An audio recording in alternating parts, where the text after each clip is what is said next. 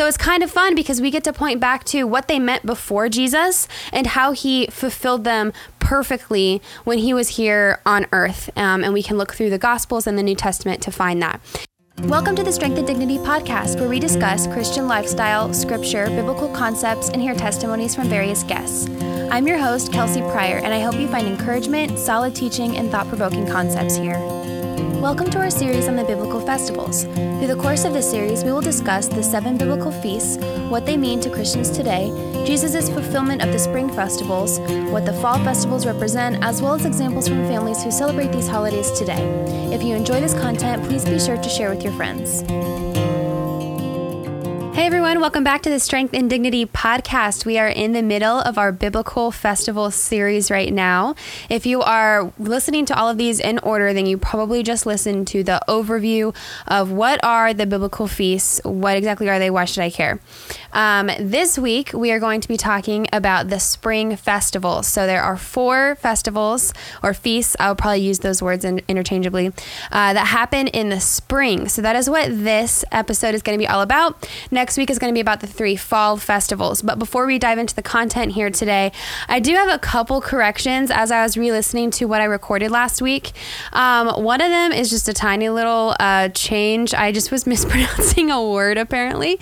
Um, the word wave, I was saying weave because I think in my mind I thought the priests actually weaved something together. But my dad was listening to it and he was like, you know that they actually wave it, right? It's the word is wave. So just pointing out, I'll probably be mispronouncing pronouncing a lot of stuff um, as I'm reading from the Old Testament, especially. Um, and another thing was that. Um, I think at the beginning of the last episode, I talked about how these feasts are in our Christian Bible and how um, so we can we should still be paying attention to them. I don't really like my phrasing in that. I think what I was trying to say was that um, as Christians, these biblical festivals are in our holy scriptures, but I didn't mean in, to insinuate that um, this book only belongs to Christians because our Old Testament is the same Old Testament, is the same holy scriptures um, that the Jewish people have. It is their um, Tanakh, their holy book as well. So I just didn't really like my phrasing on that. I just wanted to kind of reiterate what my heart behind that sentiment was that Christians, um, this is in our holy book, the holy book that we share with the Jewish people. And so um, that's one of the reasons that Christians today should care at least a little bit about the biblical festivals because it is in our spiritual history. So, Okay, now that I have done a couple of those t- corrections from last week's episode, I'm really excited to dive into this week's. Um, so, the four biblical festivals we're going to be talking about today in order are Passover, unleavened bread, first fruits, and Shavuot. Um, and so, these four, as I talked about in the last episode, I'll do a little slight recap um, as a reminder the festivals are all actually prophecy versions of prophecy either things that things that remind us of the past and things that also point forward to a moment in time that has to do with Jesus. So, the four spring festivals were fulfilled as prophecies in Jesus' first coming. So, next week we're going to talk about the three fall festivals which have yet to be fulfilled and which will be fulfilled in Jesus' second coming. So, that one's going to be a lot more a, a little bit bit different just because those prophecies haven't actually happened yet. But this week we're talking about four that have happened. So it's kind of fun because we get to point back to what they meant before Jesus and how he fulfilled them perfectly when he was here on earth. Um, and we can look through the Gospels and the New Testament to find that. So um, the timeline for the spring festivals is Passover starts the 10th day of the month of Nis- it looks like Nissan, like the car brand. I don't know if it's pronounced differently, but it looks like Nissan. Um, Nissan, maybe. And um, one thing to note is that the Jewish um, calendar is lunar. And so their calendar is different than ours. So when I mention the days here, it's according to the lunar calendar.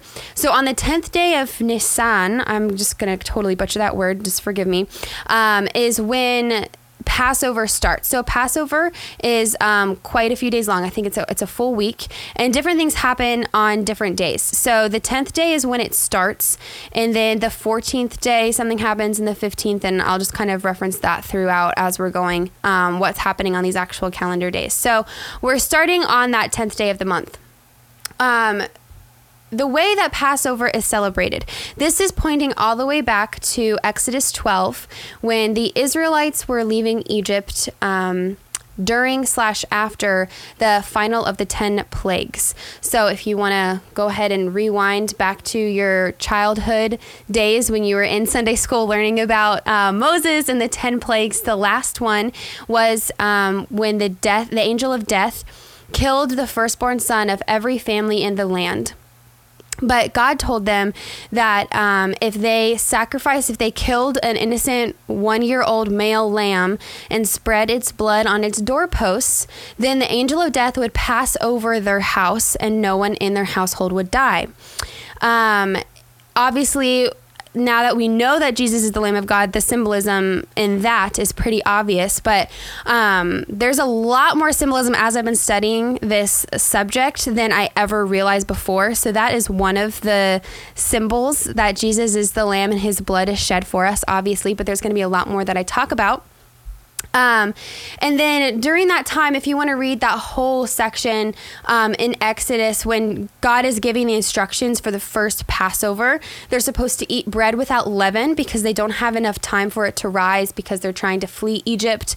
Um, and there's all kinds of other instructions that God gives them. Um, they're supposed to live with the lamb for four days. So this is the first thing I'm going to talk about. So on the 10th day of Nisan, families are picking out their lambs. This happens to also be the day that Jesus is making his triumphal entry into Jerusalem. So, if you all remember that story, I think it's told through various um, gospels, but I am going to point back to a prophecy in Zechariah Zechariah 9 9. Rejoice greatly, O daughter of Zion. Shout aloud, O daughter of Jerusalem. Behold, your king is coming to you, righteous and having salvation is he, humble and mounted on a donkey, on a colt, the foal of a donkey. So, when Jesus made his triumphal entry into Jerusalem, he's riding on a donkey. The people are bowing down and waving the palm branches. We call this Palm Sunday. Um, this is the same day of the month that everyone in the land is picking out their perfect lamb from their flock that they're going to sacrifice for the Passover. So that is um, interesting symbolism fact number one that we might not recognize right away. That as Jesus is making, as the Lamb of God is being making himself known into the city, um, other families are picking out their lamb that they are going to have to slaughter. For the next four days, the families, after they have picked out their lamb, continue to live with it for four days and treat it like a pet. Um, and this is um, an interesting idea because you, you know what happens when an animal lives with you, even just for a short amount of time, you start to get attached to it. Um, I actually found an injured bird outside of our house just probably a couple months ago. And my sister is really good with animals, so I called her and I was like, Elisa, come, you have to come help this bird. It fell out of its nest. And we took care of it for a couple of weeks. And when it could finally fly, it was perfectly healthy. It just fell out of its nest. Um, after it could fly, we left, we, it didn't want to leave. And so we had to leave it outside overnight. And when we came back, it was gone. And we still have not seen it. Hopefully, it flew off and it's having a very happy life. But after just a couple of days, the thought of that bird leaving us one day was devastating. And we weren't even having to kill it. Like, we just knew that one day it would be healthy for it to fly off and have its own life. These people have to live with it and befriend and take care of this pet. Think about these little kids that are living in these, these houses with this lamb, knowing that they have to kill it in four days. So just think about that. Um, the Passover meal, um, has a lot of symbolism around it as well. So if you've ever been to a Passover Seder, some of you might have, some of you might not have, there's a lot of um, like liturgy around the meal. There's a lot of different types of foods and spices that have lots of significance and symbolism. Two of the biggest um, pieces of the Passover meal, three, are the actual lamb, so the sacrifice, the four cups of wine and the matzah bread. So the matzah bread is the the bread that has no leaven, so it didn't rise, so it's completely flat. It looks like a cracker, like a big cracker. Um, so those are the four elements of the Passover meal, and I'm going to talk about each one of them. So the first one, the lamb, obviously that one we think we know because Jesus is the Lamb of God, but there's a lot of really interesting stuff that I learned I'm excited to tell you guys about. So, um, represented throughout, Jesus represented as the Lamb of God throughout his entire life, all the way back to when he was born in place in a manger. So, one thing that I learned is that um, when shepherds, when there's when new lambs are born, obviously sacri- sacrificing is a huge part of their culture. And so when a lamb is being born, what shepherds will do is they will wrap the lamb in cloth and place it in a manger to protect it so that it is hopefully a perfect blemishless lamb that they can sacrifice.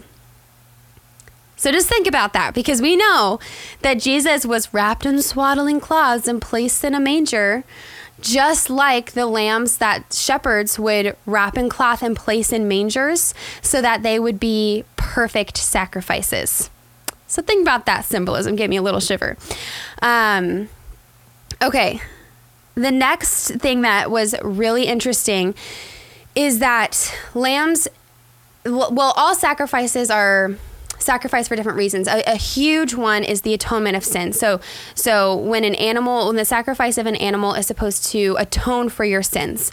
So Passover, the Passover lamb is doing that. It is dying in the in in your place, so you don't have to, or a member of your family does not have to.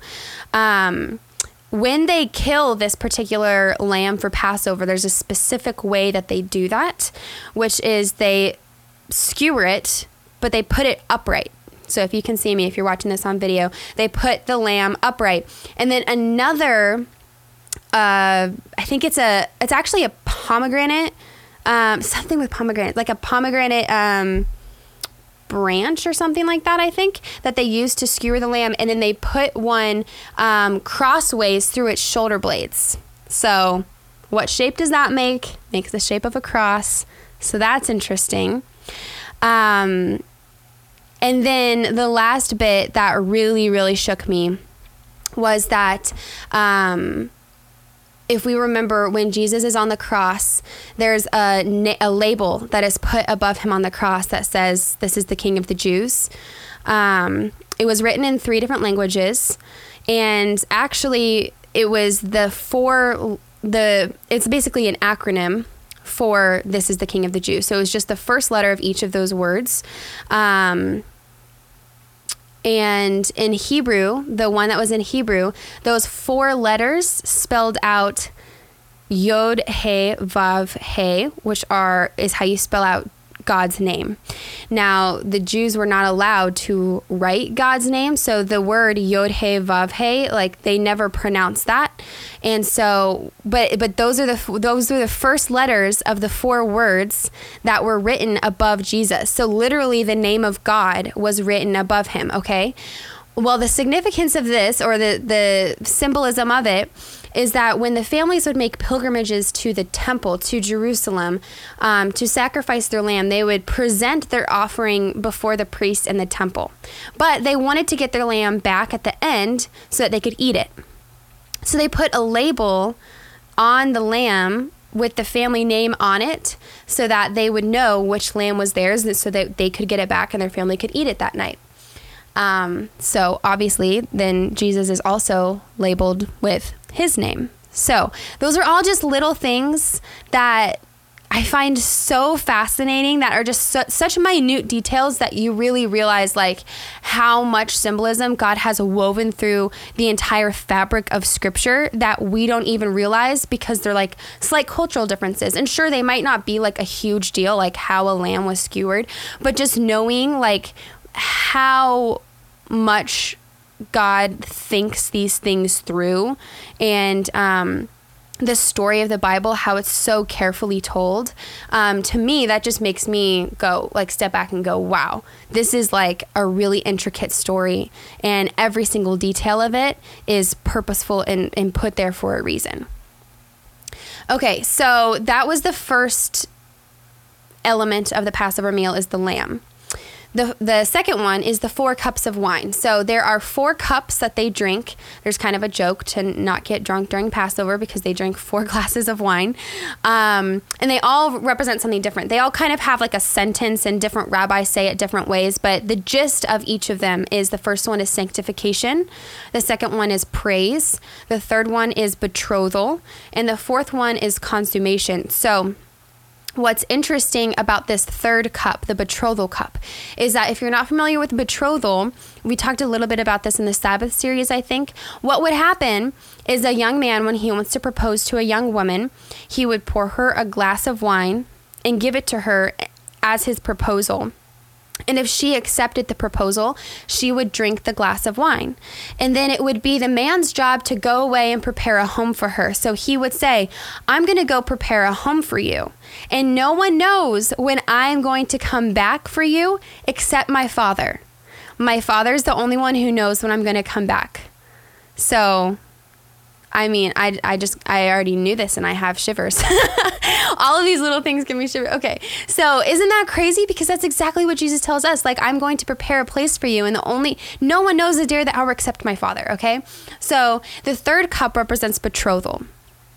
What's interesting is I'm going to turn to Matthew 26, which is when they're having this um, Passover meal. And what Jesus says when he is drinking this third cup let's see here Matthew 26, verse 29. So it says, I'm actually going to start over at verse 26. Now, as they were eating, Jesus took bread, and after blessing it, he broke it and gave it to the disciples and said, Take, eat, this is my body. So they eat bread or the matzah at every Passover meal, but this is the first time anyone has said, This is my body. So that's kind of weird. He took the cup, and when he had given thanks, he gave it to them, saying, Drink of it, all of you, for this is my blood of the covenant, which is poured out for many for the forgiveness of sins. So that's, again, that's new. No one's ever said that before. I tell you, I will not drink again of this fruit of the vine until that day when I drink it new with you in my Father's kingdom. So that's just in Matthew. There's obviously in each gospel, there's a different telling of um, the Passover meal. But, um, the cup that Jesus stops at when he says that he will not drink of the fruit of the vine again is the third cup. So he drinks that betrothal cup with them, and then he says, I will not drink the fruit of the vine again until I am with you in the Father's kingdom. That's before the fourth cup has even happened. The fourth cup is actually the marriage cup, like when they're actually getting married. And so if we think about he will not drink the cup that represents marriage until he comes back for us, and it's the actual wedding feast, and we're together and we're celebrating and we're rejoicing um, our marriage together with him. So, I mean, whew, that's so cool.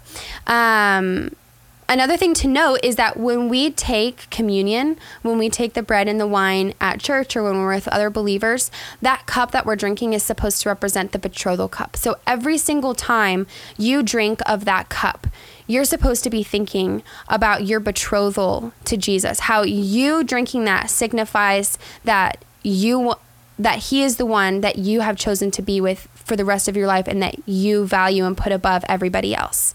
So that's just one applicable thing for Christians today to think about. When you take communion, it's not just like, oh, I'm remembering that Jesus died on the cross for me. It's like an active, it is an act of commitment in saying, yes, I choose to be betrothed to you. I accept your proposal and I'm eagerly awaiting your return.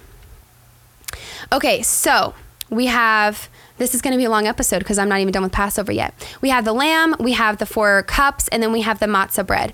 The matzah bread is flat because it has no leaven. Leaven or yeast, we'll talk about this in a second, typically represents sin.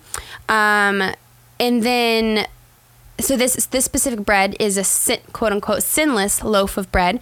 Um, Jesus likens it to his body, which was a sinless sacrifice for the forgiveness of sins. So we can remember that when we also when we take communion or when we um, celebrate Passover. So another thing, looking back at the calendar real quick, the on the tenth day of the month they pick out the lamb. They live with it for four days, and then on the fourteenth day of the month, that is when the Passover lamb is killed, and that is exactly when Jesus was being sacrificed.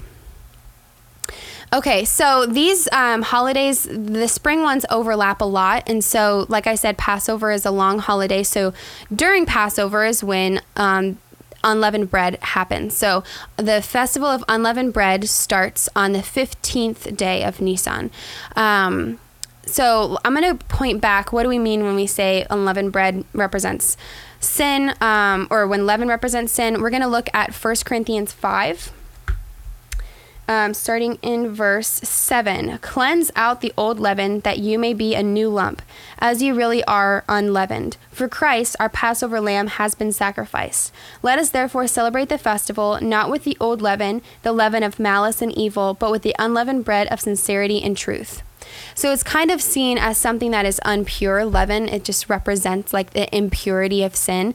And so when you eat le- unleavened bread, it represents something being cleansed um, and made holy. So um, it's kind of like a, a, sanctified bread, if that makes sense. So um, the what was happening during the 15th day is the same day that Jesus was buried.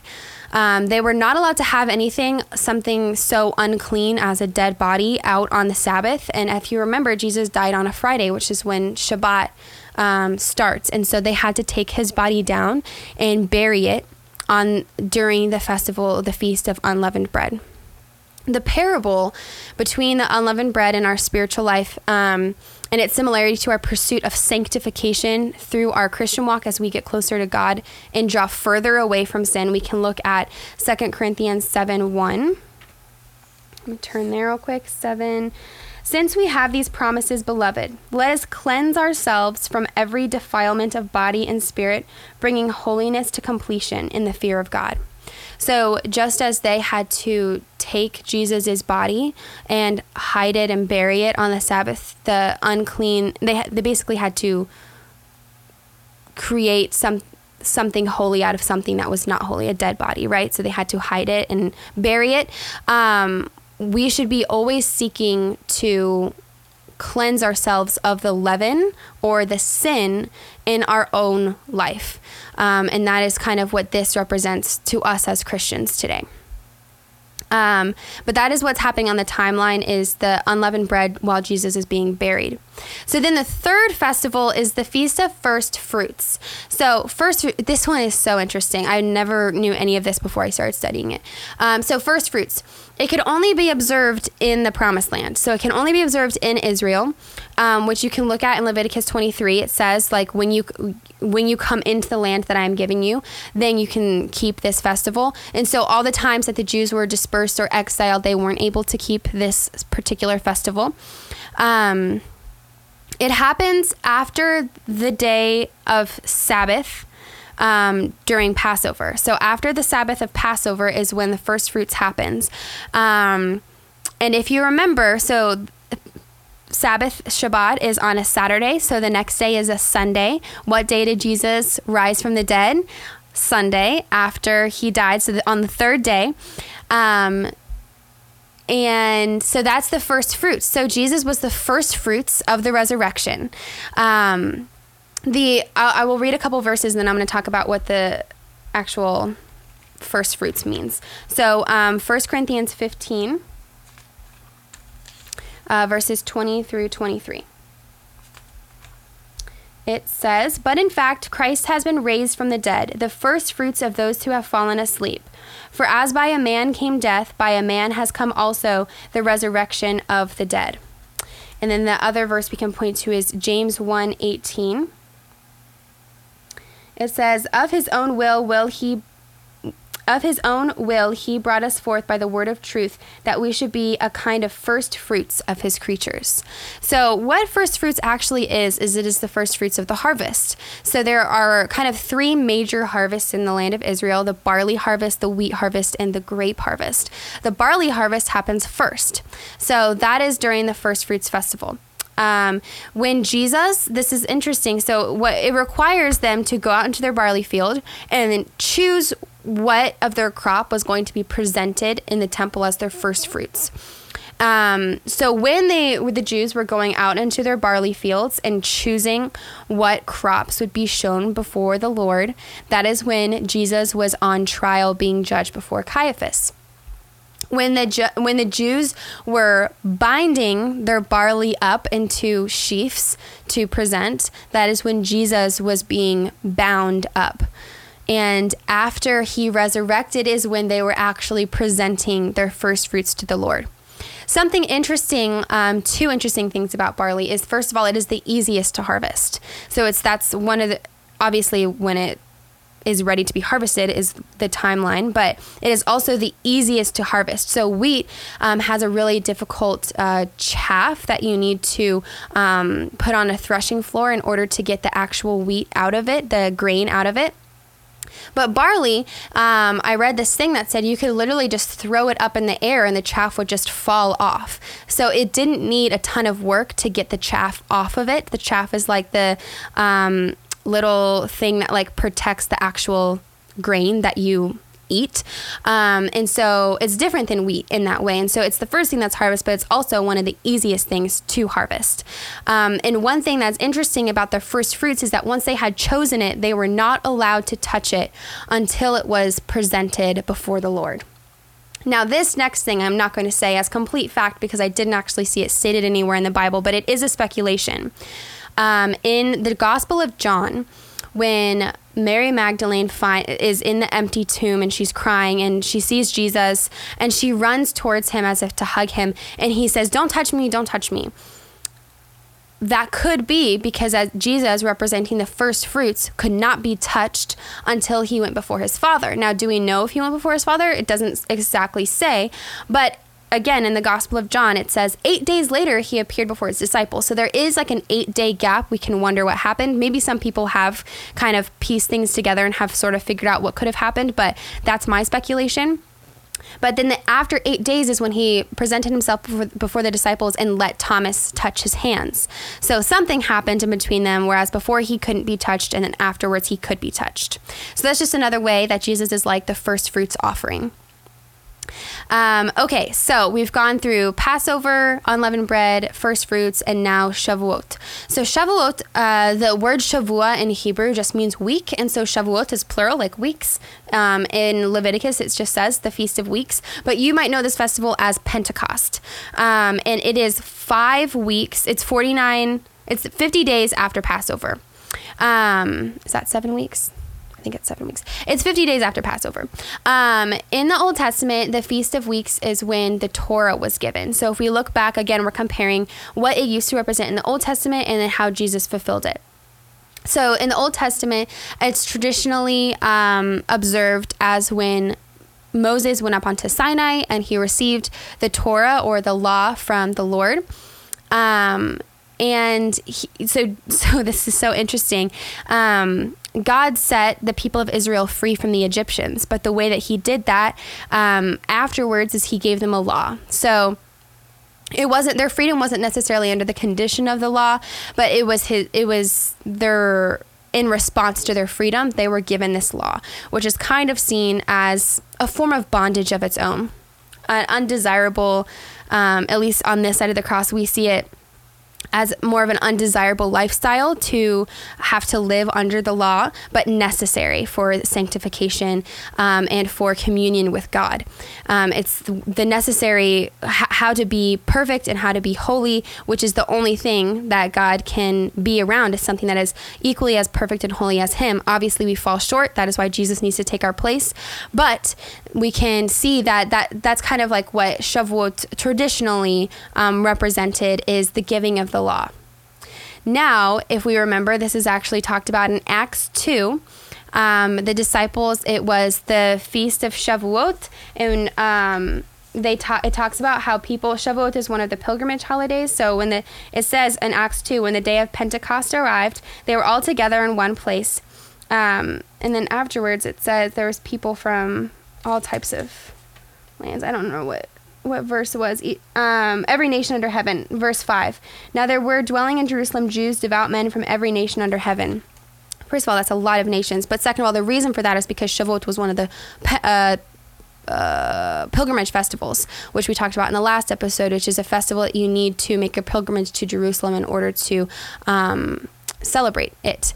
Um, so that is during, that's what's happening here in Acts 2 And if we are familiar with Acts 2, we know that is when the Holy Spirit is given to them. The tongues of flame come down and they sit upon their heads, and the Holy Spirit is given to the believers of the to the apostles. Okay, so this is what's interesting about that is that in the Old Testament, God freed the the Jews with the law, which is a, another kind of form of bondage we can argue. But now, after Jesus, he sets us free. And in response to this freedom, he gives us the guidance of the Holy Spirit. All right, so another um, thing, if we're going to talk about the harvest a little bit more, is that Shavuot takes place during the wheat harvest. Like I said, wheat is a lot harder to harvest than barley, so it takes threshing. If you heard, if you've heard of a threshing floor, it is where they have to. Um, it's where they take the grain to basically the wheat to basically beat the grain or grind the grain out of the shaft, the the chaff that is surrounding it. Um, so it's a it's a harsher way to get the grain out than obviously the barley. So um, harvesting is often talked about by Jesus in his parables as like the harvest of believers. If you remember, there's a couple um, parables that talk about that. Um, so we have the barley with the first fruits, which is like the believers that just that that see Jesus, that that believe that believe Jesus is the Messiah. The wheat that takes a little bit more work, um, and what we can see that the outcome of this harvest is this the salvation of 3000 men in Acts 2 verse 41 Okay, so the, even the 3,000, this is what's crazy. Even the 3,000 men, that number has significance because we can look back at Exodus 32 when Moses is being given the law and God's presence is felt in the camp, and the sheer weight of his presence kills 3,000 men in the camp. So in the Old Testament, when the law is being given, 3,000 men die because of God's presence. And here in Acts 2, the Holy Spirit is being given, and as a result, 3,000 people come to salvation. So that is huge. That is a huge, like, redemption story right there. So, so crazy. Okay. Um, and if you want to see God appear on Mount Sinai, that, that one is in Exodus 19. All right, so hopefully your minds are being blown because this is just insane. The um, um, the extent to which that God puts symbolism in the past and prophecy fulfillment in the future is just so well thought out. Like how is there a better? There's there will never be a better storyteller, a better author than God and the story that He is weaving and writing right before our very eyes. So this is something that is so so cool for us as believers um, in Yeshua and Jesus to recognize and to just be in awe of. But another question that you might be having is how these particular, if these festivals or the things I talked about kind of apply to you today. Um, and I will just say the same thing that I said during the Sabbath series is that it is no longer a law for us to keep these seven festivals, the four that I talked about today. But we can think about the reasons that God put them in place. The feasts are a way to remember the miracles that God has performed in the past and the way that He has paved a road for us to Him through Jesus. Um, and the festivals are just a perfect I mean, it could not be more perfect because God is the one who made it up. He's the one that wrote it. There can't be a better sermon or a better discipleship program or anything like that other than what God has already put together for us. Um, the, it's literally the fulfillment of Scripture. Um, and it's also something that helps us actively remember. Um, and it not only remember the past, but also craft new memories around the remembrance itself. Like, I know as kids, we haven't kept all seven festivals every single year, but I can remember like very vivid memories of when having different Passover seders, and I knew like I remember what it represented. I remember having to dip my parsley in like the um, horseradish, like that was disgusting, but it was supposed to be bitter. You know what I mean? And so like as a kid, I remember learning these things. I remember that we hid. Um, my dad hid bread all over the house and we had to go and find it and we had to get the leaven out of the house. Um, and we had like tons of people over. We had huge tables out in our um, garage for just tons of people and we hosted this big Passover Seder. So these crafting these memories around um, a festival that God Himself created and put in place and already has the symbolism and discipleship structure around it through which to remember not only Him but also Jesus, our Messiah, is something that we should not just push aside because it's old or because it's Jewish. You know what I mean? Like, just because it's traditionally kept by Jews and just because it's in the Old Testament doesn't mean we don't need to pay any attention to it at all because God Himself, these are the Lord's feasts. Again, reiterating what I said about Leviticus 23 in our first episode, these are the feasts of the Lord. Just read the first two verses of Leviticus 23. These are the Lord's feasts that He gave to Israel but he fulfilled through our Messiah. And so, if we want to draw nearer to the heart of the Father, if we want to understand Jesus' life here on earth better and what he came to do, if we want to appreciate God as an author and the actual book that we have in our hands that we, we, we use to study his ways and his history and what he has for us today and the way that he talks, the way that he speaks, what makes him angry, what makes him upset, what makes him happy, what makes him rejoice, these festivals are a great way to learn that, to teach it to your kids, to teach it to your friends, to to teach it to non believers about the character of the person that you follow. So, um, again, it's no longer a command, but Jesus also did not abolish this. He never said anything about, like, now that I'm here, you don't need to keep the festivals. So um, make sure that you walk into this conversation with an open mind and, um, like, just an, a willing and eager heart. You don't have to keep all festivals every single year, but maybe at least remember them. Maybe at least read about them. Maybe at least, like, understand what they meant for God to give them to us and why He gave them to us because there is immense importance and significance in that. Thanks for listening to this episode of Strength and Dignity. If you enjoyed this episode, make sure you leave us a rating and review. That would help us out a lot with the algorithm so we can reach more people looking for encouragement in their faith journey. Hope you tune in next time.